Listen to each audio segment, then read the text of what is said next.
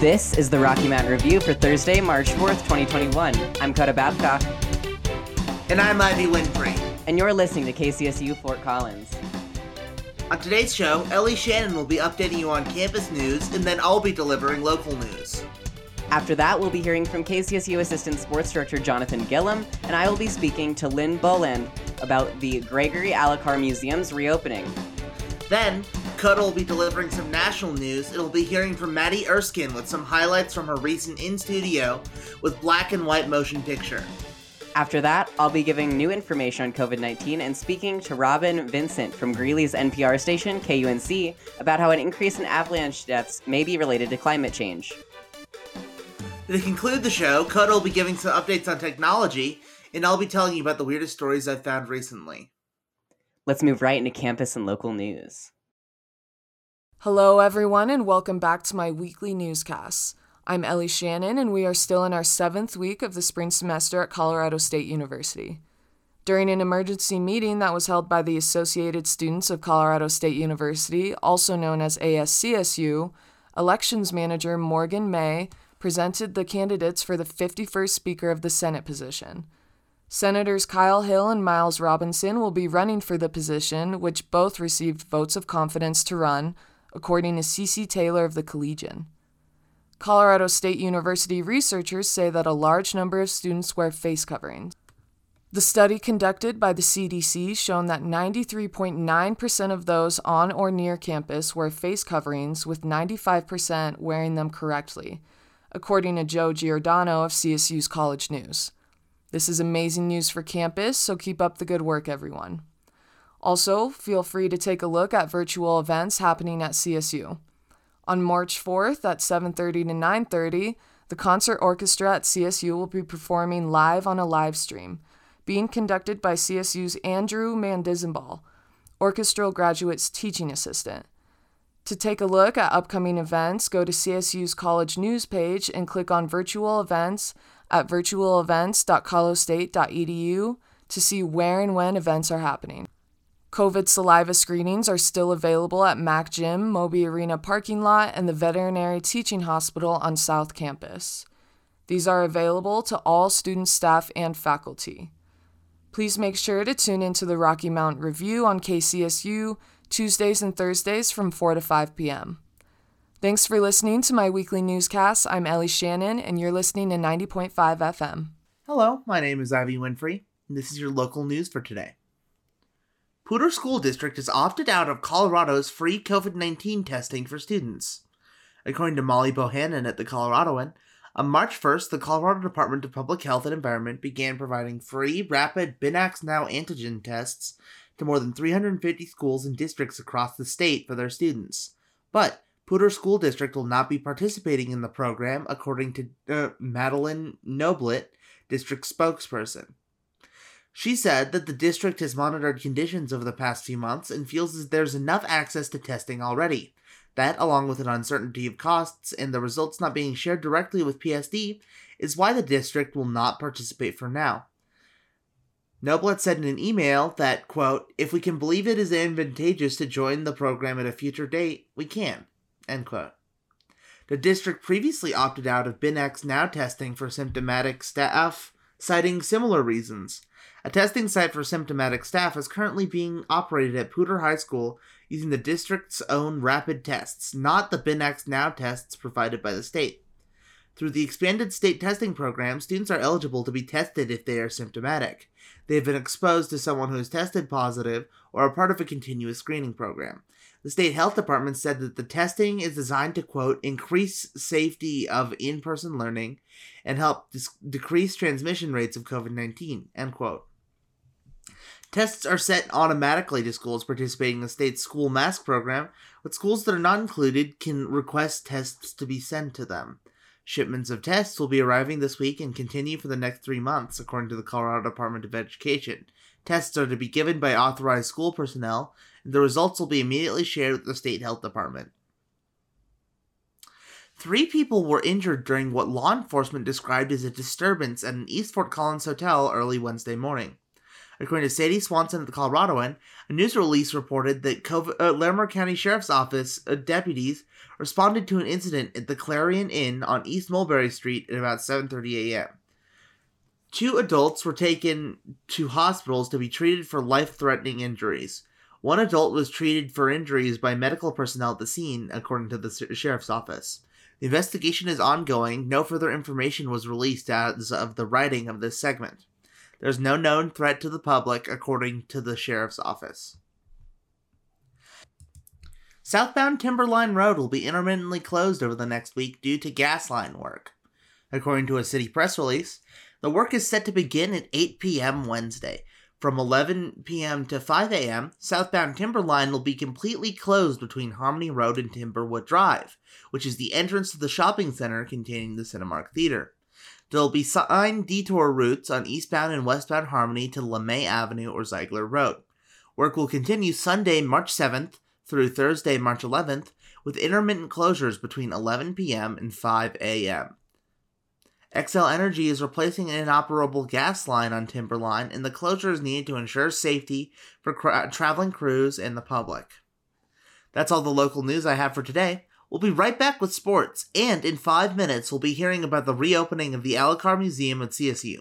Stay tuned. Hi, I'm DJ Sammy B. And I'm DJ Fruit Guts, and, and we're, we're, the music directors here at KCSU. Tune in on Wednesdays from 3 to 4 p.m. for our show Hidden Gems, where we bring you the freshest new music that's being added to our station. So make sure to check us out if you want to be the first to hear what's new at KCSU.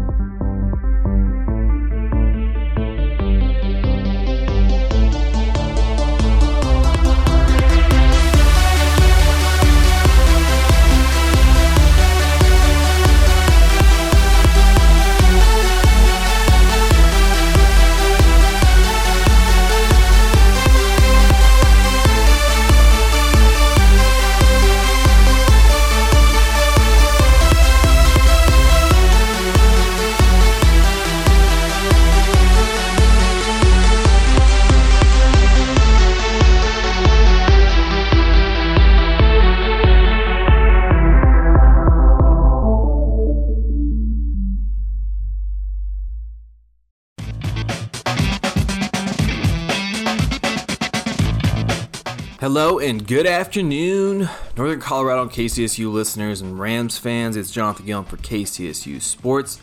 Wow, what a week, right? This totally fits the Colorado weather lifestyle. Yesterday it's warm and sunny, and then today we have, well, the murky weather. But let's get right into sports though. So, just to wrap up on Tuesday, we mentioned that women's golf was playing in a um, at the Bruin Wave and they finished 13th that day. Men's basketball made up their game versus New Mexico, Mexico on Wednesday, and they won 87 to 73. Women's golf's uh, event at Bruin Wave continued, and they finished 12th on Wednesday. Tonight, women's basketball will play at New Mexico, and that is at 5 p.m. Mountain Time. On Friday, men's basketball will travel to Nevada to make up a game from February 20th. Cross country is at the Mountain West Conference Championships. Both men and women team have a chance to achieve this and maybe go on to the NCAA tournament. Uh, women's soccer plays at 2 p.m. at the University of New Mexico. Women's softball plays at Northern Colorado. They're going to have a tournament at UNC all weekend. Uh, women's basketball plays at New Mexico at 5 p.m. Moving on to Saturday, uh, softball plays Oregon State. Women's tennis was postponed, and that was going to be at 1 p.m. on Saturday.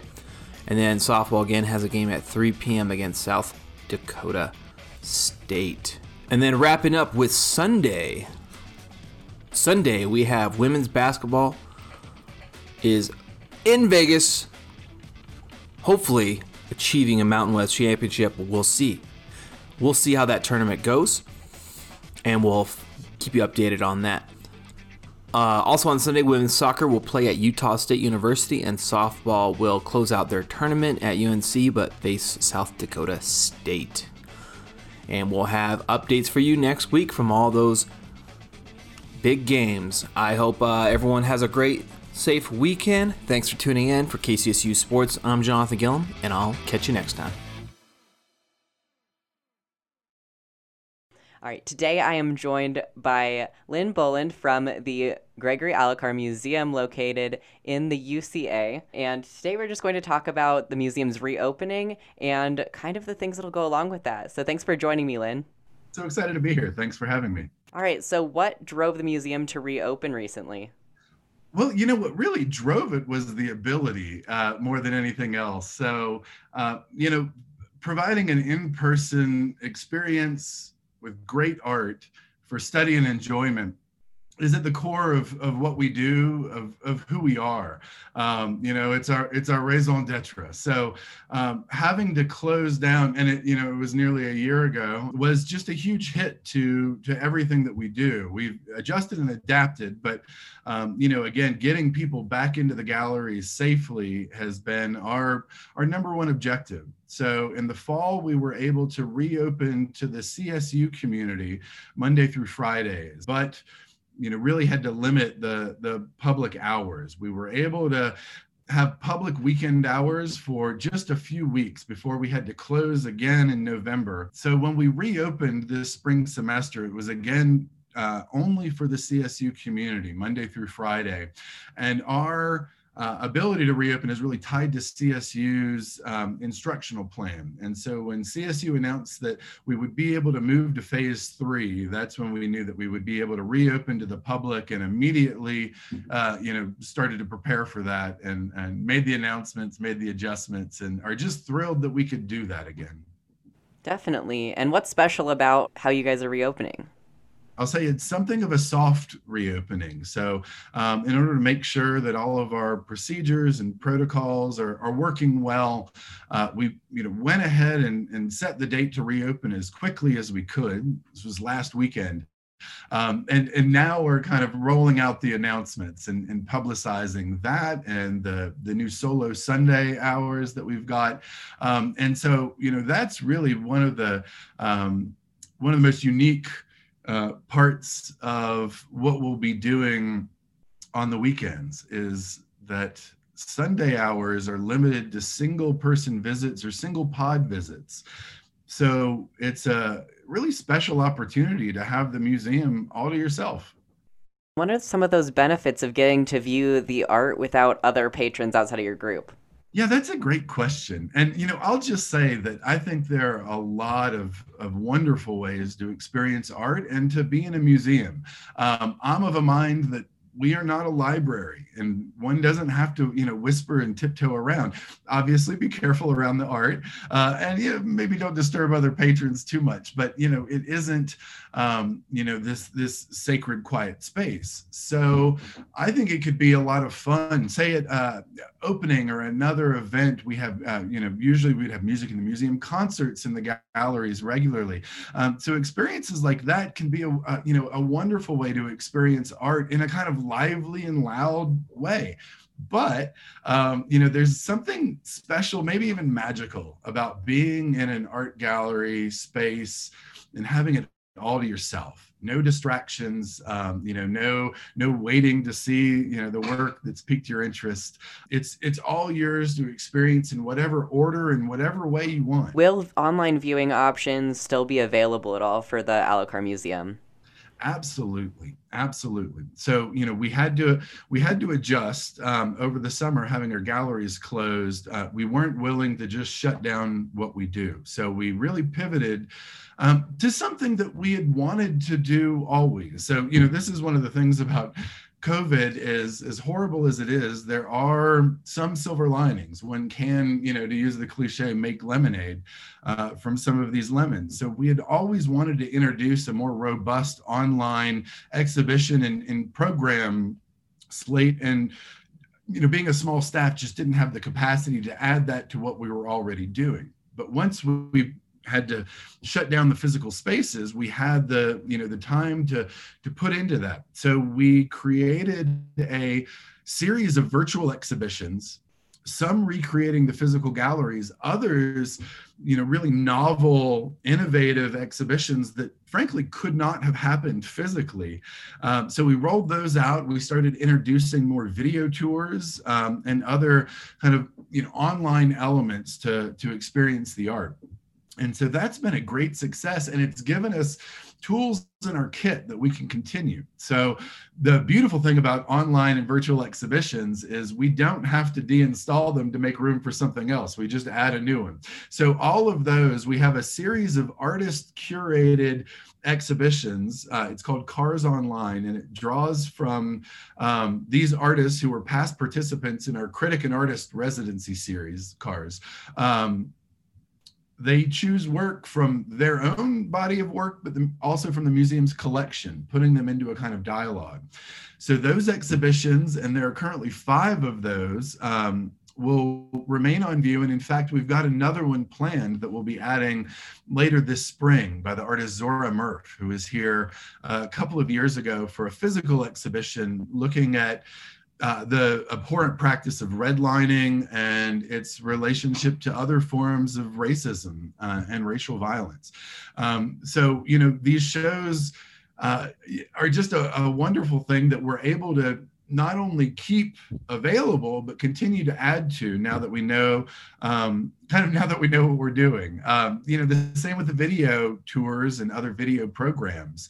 Um, this was something that we were able to offer occasionally before, but really became a mainstay over the summer. And so now they've um, they're they're worked into our plans for physical exhibitions as well and so this has really broadened our reach um, you know it makes us more accessible to people in the community and augments uh, what you're able to see in the galleries but also gives us a, an international reach. And so we've been seeing that in our in our web metrics which is really exciting. So the, all of those things will definitely continue uh, now in tandem with our with our physical exhibitions and programs. All right, and then can you also tell me about the new exhibits that will be opening and have started opening at the Allicar Museum? Absolutely. Uh, it's always an exciting time when we're opening new exhibitions. So, it, the museum always has five galleries that are devoted to our permanent collection uh, and a sculpture garden. And in addition to that, we have three other temporary gallery spaces that we make use of. So, uh, in the largest of these spaces, we've got Shattering Perspectives, a teaching collection of African ceramics. This is a uh, the University Museum equivalent of a blockbuster exhibition. This is really a stunner, um, and you know I just have to say everybody needs to come see this. it's uh, got 142 uh, African pottery uh, vessels from all over the continent, um, all you know, different cultures. It represents one of the great collections of this material in the United States. Um, and so to have the opportunity to to see them all together and make these comparisons um, is really unique even for us because while they uh, this exhibition is drawn from works in our collection as you can imagine 142 pots um, they're not something you could see all at once. So our collection is always accessible um, to anyone, and especially CSU students and faculty. But there's no way for us to, to show all of these at once except in this gallery. So this is really a unique opportunity. Um, then we have a companion exhibition um, with that called Richard DeVore and the Teaching Collection. Richard DeVore, um, now deceased Potter, uh, was on faculty at CSU and arguably the most um, you know internationally renowned artist um, to to work in Fort Collins ever. Richard, we have a few of Richard's works in our collection, um, and we have a large number of works that were donated by Richard DeVore and Jan DeVore um, originally to a teaching collection in the Department of Art and Art History, and these were used to help um, you know supplement classes when the museum was founded, that collection came to us, um, but its role as a teaching collection remains, uh, you know, very important, very relevant. Um, this exhibition is is just wonderful because it brings together uh, Devore's work and you know there's objects that he you know really gravitated to and, and responded to, and it's a diverse collection that includes African objects, um, Indigenous American objects, um, you know studio pottery. Then the third exhibition also relates to to CSU and its um, art programs. It's um, Clara Hatton, a vision for art at CSU. Now, Clara Hatton um, started here in the 1930s in uh, the Division of Home Economics and really built the Department of Art. Um, she wasn't the first to teach art, but really, uh, you know, built the curriculum, built the department, um, and was, uh, you know, just a, a fascinating person and a, a fascinating artist because she worked in in every medium. Um, you know, very much a product of the Great Depression. Um, you know, took this you know uh, approach of of kind of doing it all, taking it all on. Um, this kind of can do attitude. This um, you know Jill of all trades. Uh, she grew up on a on a Kansas farm. You know, and and uh, on a farm you, you if it's broken you fix it you, you figure out how and she took that approach to to art making and to teaching art and built uh, you know an incredibly strong art department art program um, so this exhibition is a survey of her work from you know very early student works um, prints made during her training in uh, england um, fabrics ceramics, paintings.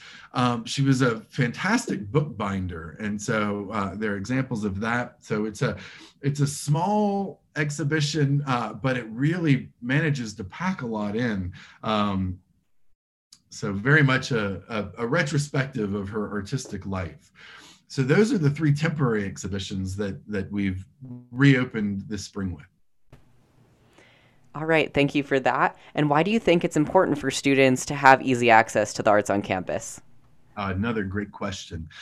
The you know, great universities have great art museums, and in large part that's because visual art intersects with every other element of society and culture. Uh, you know, it gives access to some of the most challenging, uh, you know, problems of our time. Um, it sheds light on other perspectives, on other periods and other places in a way that um, you know all art forms can but i think visual art uh, does it in its own unique way. And we have a collection of over 5000 objects um, spanning more than 2000 years and you know every continent on on on the planet. So uh, it's a incredibly rich resource that everyone on this campus and in our region has access to. Um, so I just, you know, encourage everybody to, to make use of that, that resource. All right. And then if anyone wants to visit the new exhibits, is there anything that they should know before going? So if anyone wants to visit the Allicar Museum, is there anything that they should know before going? Yes. Uh, you want to make a reservation. It's quick and easy, just visit our website at artmuseum.colostate.edu. And from the visit tab, a few more clicks, pick your spot and it's yours. Uh, so access is, is easy, uh, parking is abundant, and um, you know we're easy to reach, especially if you're already on campus. Thanks so much for being on the show today, Lynn. Thanks so much, Coda. Glad to be here. All right, again, that was Lynn Boland from the Gregory Allicar Museum on campus in the UCA. Now we're going to be hearing some national news after a quick break.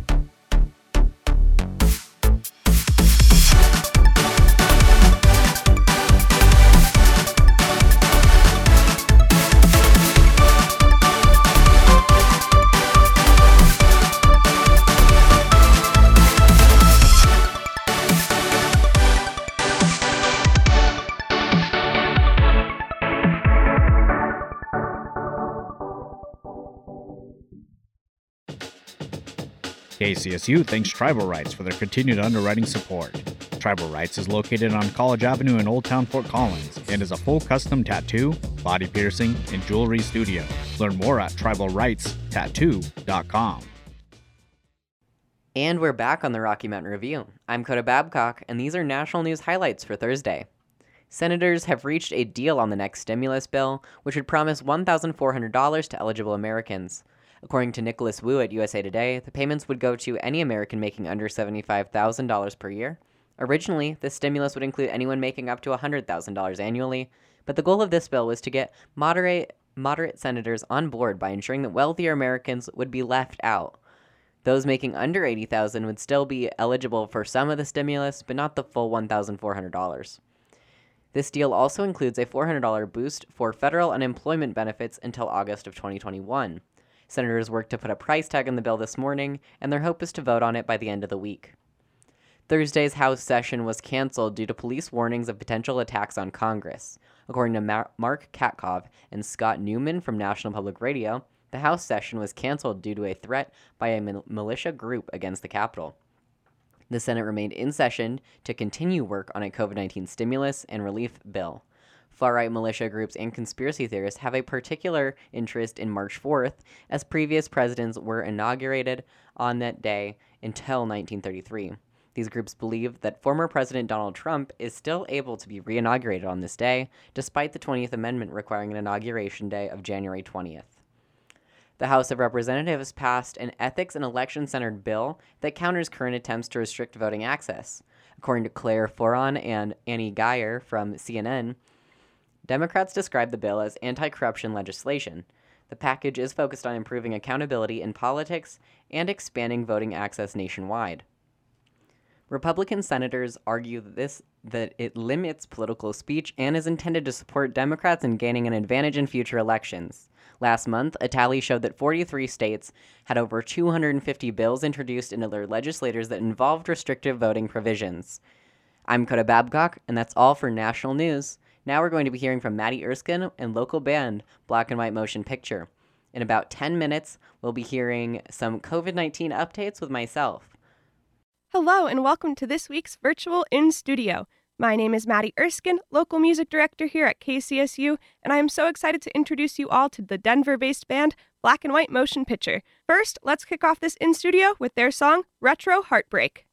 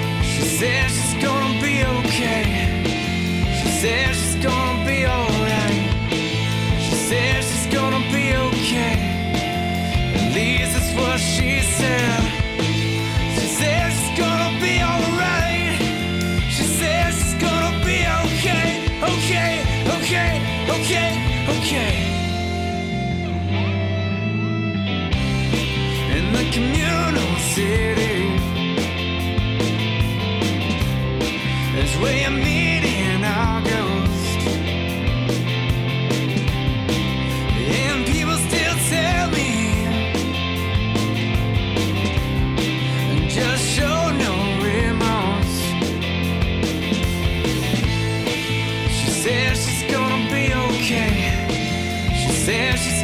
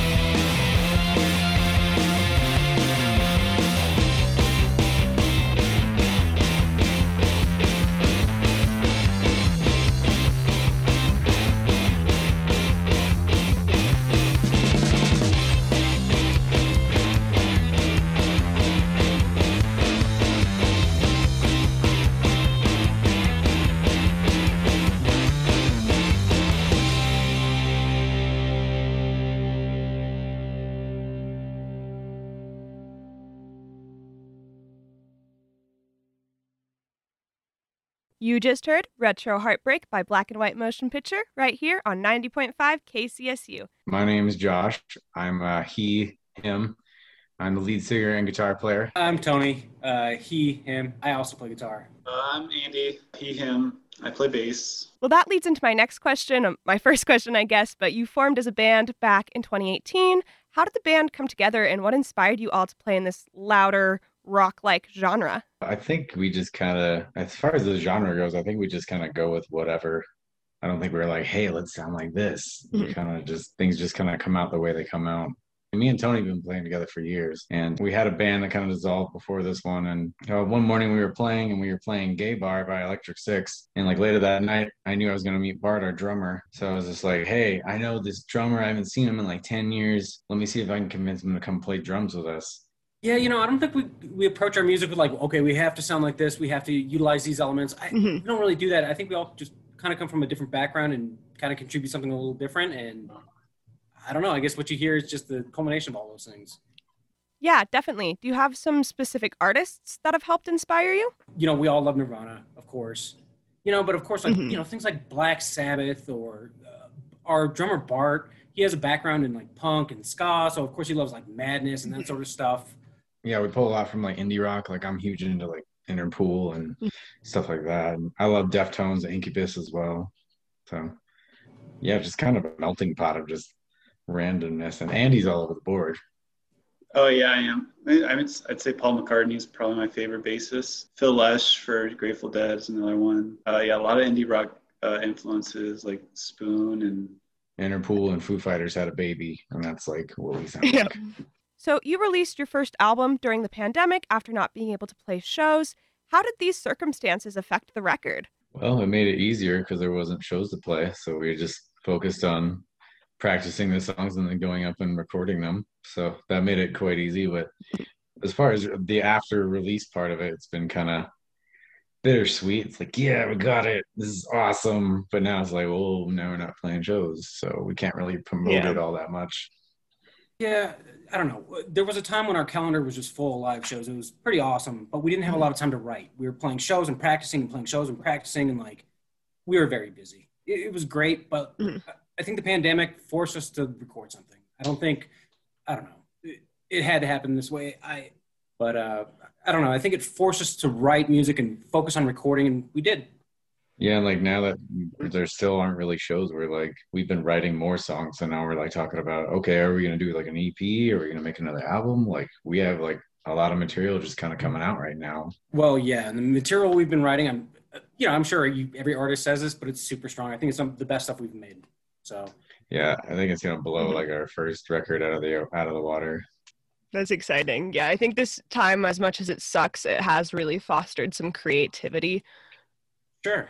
Hmm But it's also like sucks for some bands. Like I, I don't know. There's like three bands that I knew just from playing shows with. They're all like broken up now just because of it, and that's just yeah. it. Just sucks that it's taken away as much as it's you know it's not really giving as much as it's taking away. I guess. yeah, it's kind of taken from the Denver. Yeah, music no, scene. totally. hmm Yep, it's a very unfortunate situation, and I know that we all really miss live shows and just kind of speaking of that i my next question is just like what are some of your memor- favorite memories from your past live shows I'd say uh, the first one that we played at Lost Lake, that was like probably one of my favorites. Just I haven't been on stage in forever. I've been on stage with other bands, but not with this band, and that was just really fun. And then Mhm. at Herman's uh, last January before this all really hit, we had a crazy, we're not crazy big, we had a decent sized crowd, and that was just really fun. Played with uh, State Gypsy and a Senorita sometime, and yeah, that was just a really fun show. Yeah, those bands are great, by the way. Um, we've played the Denver Art Society a couple times. I have very fond memories of doing that. Uh, last February, we played uh, the Velvet Room. That was an awesome show. Uh, I had a lot of fun. Oh, my my favorite was definitely um, yeah, my favorite was definitely that uh, that first Friday show where I was playing. I think bef- before Black and White in my previous band, and I was kind of coexisting in this band. And uh, but bef- like before that, I was like with the with the old band. I I led like a cover of uh, Rebel Rebel by David Bowie and that was just one of my favorite moments of, of my playing career. That's super and fun. uh, and then yeah, then finished off by playing a set with Black and White, and so it was a great uh, great night. Yeah, that was a huge crowd. I remember that night. That was fun. It's awesome. yeah i think it's definitely something we are all missing quite a bit so hopefully it comes back You know, I hope so. I'm sad we couldn't like come up to the studio tonight and like perform. You know. yep Yeah, that'd have been fun. Yeah, exactly. Even with like this, it's like we have such strict COVID restrictions, which are fully reasonable, especially because we are a small station. I mean, that room is pretty small. Sure. Um, so it's just like one of those situations where it's like we can't even get people six feet away in this room. So how are we supposed to do it? You can't. You know. Someday. Yeah, And to remodel. someday. That's it. Remo- right? Just like take down. I think we should just expand and take over the entire basement. They don't. Let's no do one it. else needs anything down here. Just just Rocky Mountain Student Media. then we love could do that. it. what effect do you hope your music has on listeners and fans? Uh, I like the the notion that it kind of helps them with their lives. I hope people listen to it and have an emotional response. Exactly what Josh said. You know, I really do hope that someone listens to it and it means something to them. You know. If you missed any of this virtual in studio or want to hear the band chat about their music again, this episode will be up on kcsufm.com. Thank you all so much for tuning in to 90.5 KCSU Fort Collins.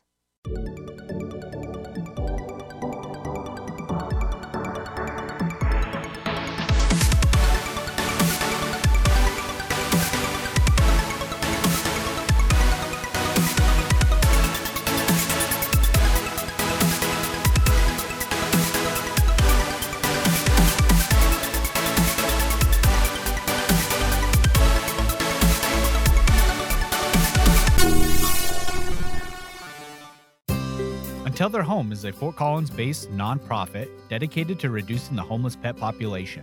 For approved applicants, they offer behavioral support, supplies, pet sitting, dog walking, and temporary fostering. Until Their Home is also offering rehoming counseling and provides home to home rehoming services. They also support Colorado shelters through their Find a Foster program, where they provide a path to adoption for those struggling in shelters. Learn more at untilhome.org. And we're back on the Rocky Mountain Review. You just heard from Maddie Erskine with another in studio session. I'm Coda Babcock, and these are COVID 19 updates for Thursday. Colorado State University has a cumulative total of nearly 2,500 cases of COVID 19 among students, staff, and faculty. Larimer County is currently at a medium risk score for COVID 19 transmission, but the county is starting to fall into the high risk zone. On the state's dial framework, Larimer is under level yellow concern. Nearly 20,000 cases have been reported in the county, along with 224 deaths and over 360 outbreaks. Nearly 100,000 vaccinations have been performed in the county. In the last 24 hours, 55 new cases were reported, and in the past two weeks, every day has seen at least 50 new cases, but no day has seen over 10% of all tests administered come back positive.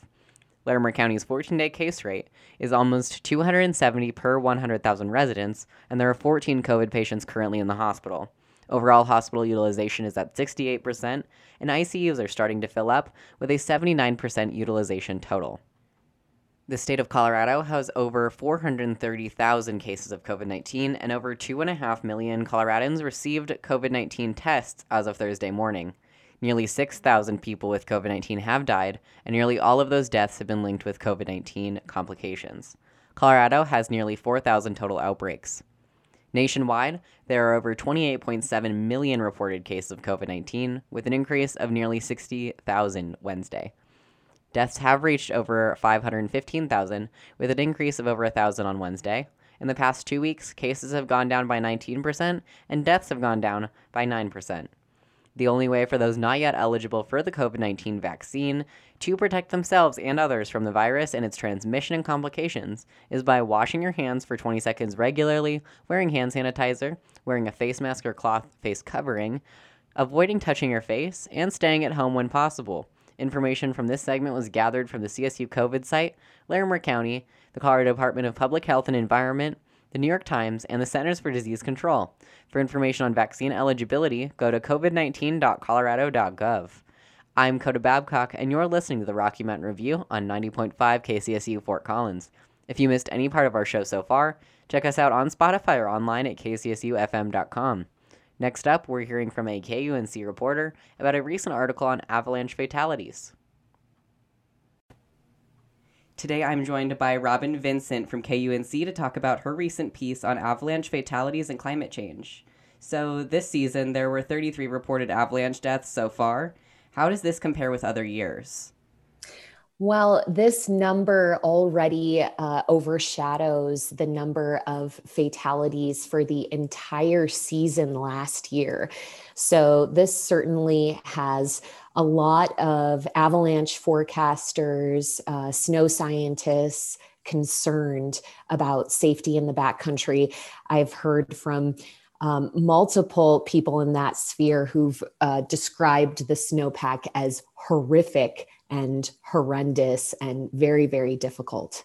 So, how are avalanches before recorded history really being analyzed to figure out if this is a pattern? Ah, yes, that's that's uh, points to some interesting research that Eric Peitzsch over at the United States Geological Survey has performed recently. He just released a study.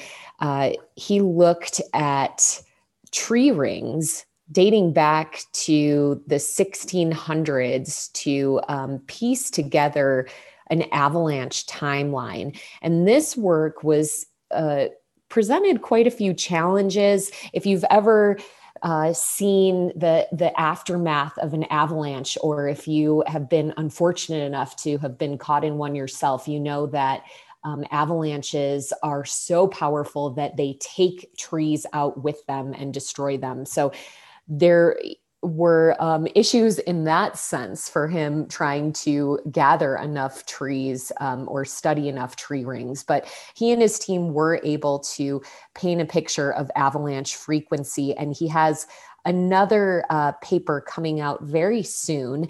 Um, and he uses factors, um, he further analyzes the climate drivers that played a role in those avalanches. So the hope is um, that he'll be able to connect this research with the research looking at tree rings and, and be able to tell us um, has the frequency of avalanches been much greater in recent years as we have watched um, certain um, aspects of the climate crisis propel avalanches. So you spoke to researcher Dr. Jordy Hendrikx for a lot of this story. Can you tell me how he also connected the COVID-19 pandemic to deadlier avalanche conditions?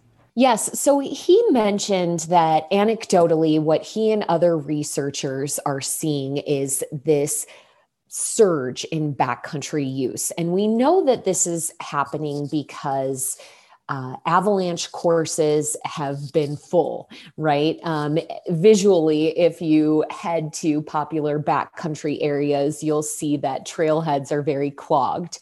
He mentioned also that there's been an increase in sales of backcountry equipment. Again, this is all sort of anecdotal, and researchers like Dr. Hendrikx, they want more um, data. So he and uh, another researcher from Montana State University, as well as a researcher from University of Nevada, have just launched a survey, and they are hoping that um, as many people as possible are going to fill out this survey to give them a better idea of who exactly is entering the backcountry right now. And the reason that they want to know um, who's venturing out is because that will then help them to craft messaging that will save lives. Uh, Jordy Hendrikx talked about um, there at some points when we see declines in avalanche deaths researchers believe that that has to do with um, good outreach and so in order to save lives in the future they want to know who's out there, then they can craft messaging that speaks directly to um, these users. Why exactly are conditions of the backcountry ski areas more dangerous? Sure. Yeah, this is uh, emblematic of climate change models, essentially, and that is that. Um, avalanches reflect the weather. This is how it was described to me by um, researcher Dr. Jordy Hendrikx because avalanches reflect the weather and weather patterns have become more extreme thanks to climate change, uh, we are seeing a, a, more unstable snowpack. And specifically in Colorado, that has meant these periods of drought followed by um, periods of heavy precipitation. And so then um, we see a snowpack that becomes um, very much unstable um, and and and ripe for avalanche conditions. All right, and then do you happen to have any information about how users of these backcountry areas can find out more about this survey? So, people who are interested in filling out this survey about their backcountry use can visit the following website. It's med.unr.edu slash ski study. And I can say that again for listeners. It's med.unr.edu forward slash ski study.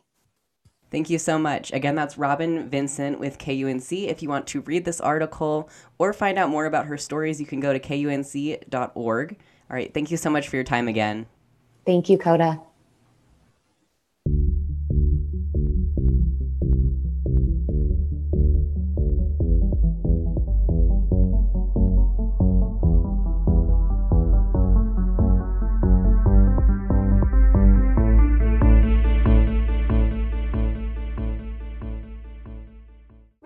Maximus, have you caught the latest gladiatorial match? No, but I plan on catching the recap on the KCSU Sports podcast. KCSU always has and always will bring you sports. And we are back on the Rocky Mountain Review. You just heard from Robin Vincent of KUNC about how the climate crisis may be impacting avalanche death numbers. I'm Coda Babcock, and this is Technology News highlights for Thursday. Parler's former CEO, John Matze, was stripped of all shares in the company. According to Bobby Allyn at National Public Radio, those familiar with Matze's firing say that the conservative social media site removed him from having any stake in the company, company after he attempted to address moderation. Matze's firing came after he proposed content restrictions in the aftermath of the Capitol attacks and Parler being removed from the App Store and Amazon Web Services. Matze's interest in con- content restrictions intended to target domestic terrorism and conspiracy theory QAnon specifically. Rebecca Mercer, Parler chief financier, replaced Matze with interim chief executive Mark Meckler, the co-founder of the Tea, Par- the Tea Party Patriots. Google is phasing out ad tracking technology from Google Chrome. According to Kelvin Chan and Mae Anderson from the Associated Press, this move is intended to protect and prioritize user privacy. This change won't involve Google Search or YouTube, meaning that ad tracking based on information received by those two platforms will still be used to personalize ads for users. The removal of ad tracking from Chrome's browser follows a trend in regulation plans from Apple and federal regulators in the US and the UK to remove some data collection practices. Google recently announced the removal of third party cookies from its browser, but only recently announced that there won't be a Google exclusive replacement for those cookies either. In a blog post, Google's director of product management for ad privacy and trust, David Temkin, said, quote, if digital advertising doesn't evolve to address the growing concerns people have about their privacy and how their personal identity is being used, we risk the future of the free and open web. End quote. Microsoft claims that cyber attackers exploited its email services to gain access to users' devices. According to Michelle Toh from CNN Business, the hackers have been linked to China and took advantage of software vulnerabilities to access Microsoft Exchange service servers. Microsoft shared in a blog post that there is no current evidence suggesting that the hackers targeted individual users. Hafnium was named the group responsible for the attack, and Microsoft has previously dealt with them. Hafnium is a hacker network that typically targets the United States. While they are believed to be based in China, a spokesperson for China's Ministry of Foreign Affairs says that China, quote, firmly opposes and fights all forms of cyber attacks and thefts in accordance with the law, end quote. The hacking group uses US based servers to infiltrate a variety of different companies and governmental organizations. That's all for tech news. In about two minutes, we'll be hearing weird news with Ivy Winfrey, so stay tuned. We'll be right back.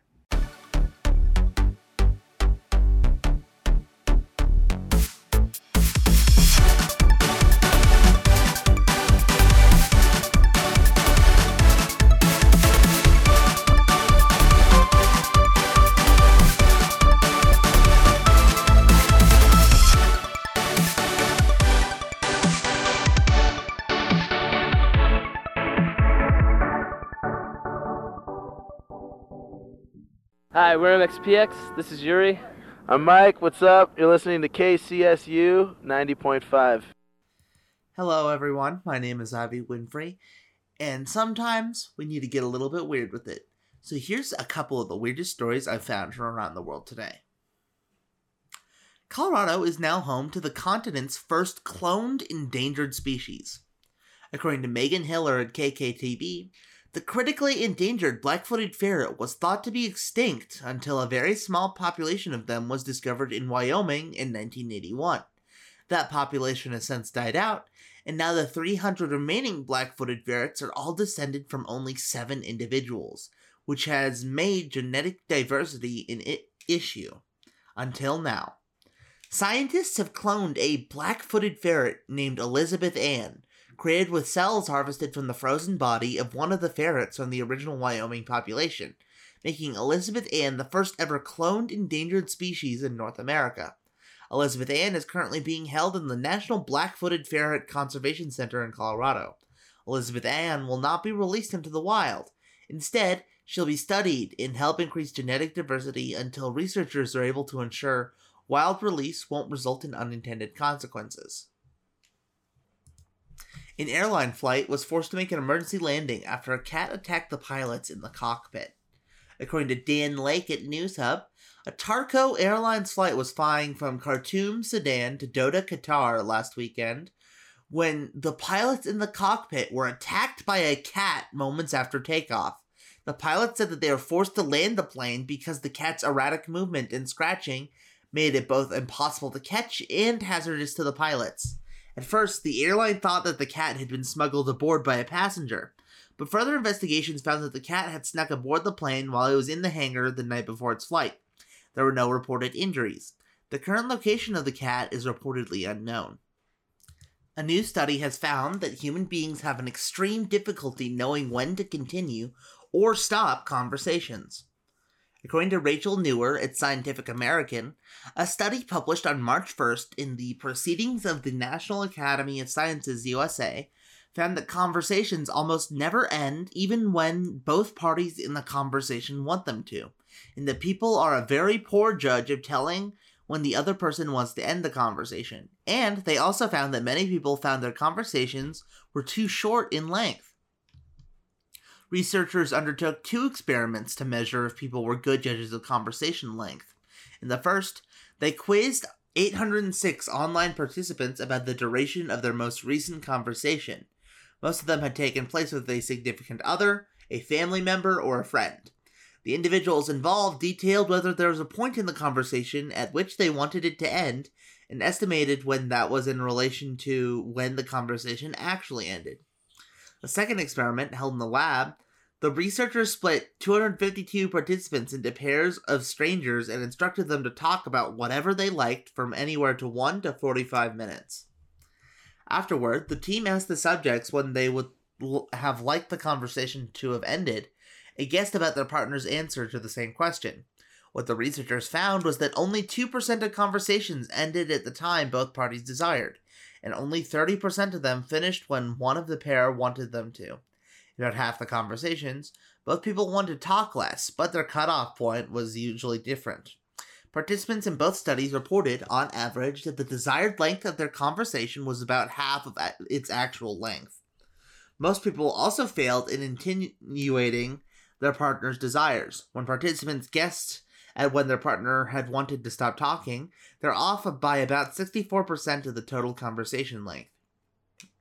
Doctoral candidate of psychology Anna Mastroianni, the lead researcher in the study, said of it, quote, Whatever you think the other person wants, you may well be wrong. So you might as well leave at the first time it seems appropriate, because it's better to be left wanting more than less. End quote. That's all the weird news I have for today. My name is Ivy Winfrey, and you're listening to 90.5 KCSU. This is the Rocky Mountain Review. And now, for the weather.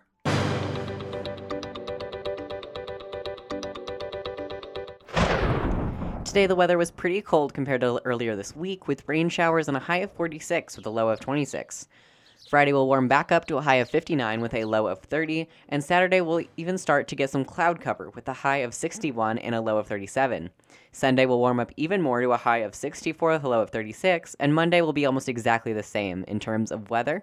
Tuesday will cool down to a high of 55 with a low of 28 degrees, and there will be mild winds throughout the weekend and into next week. And for Wednesday, you'll have to tune in next Tuesday from 4 to 5 p.m. for the Rocky Mountain Review, only on 90.5 KCSU Fort Collins. Information was gathered from the Weather Channel. And that's all for today. We just wanted to thank Damian Castile for our amazing theme music that's playing right now. We'd like to thank our guests today, as well as Thomas Taylor, Asher Korn, Stephanie Keel, Hannah Copeland, Addison Lambert, Elliot Hutchinson, Matt Guzmarati, Maddie Erskine, Jonathan Gillum, Ben Kruger, Ben Haney, Dixon Lawson, Peter Walk, Taylor Sandel, and the rest of the staff here at KCSU and Rocky Mountain Student Media. We couldn't do this without you. And I'd like to thank you, Coda. And I'd like to thank you, Ivy. And finally, we couldn't do this without you, dear listener. Thank you. And with that, we'll see you next time.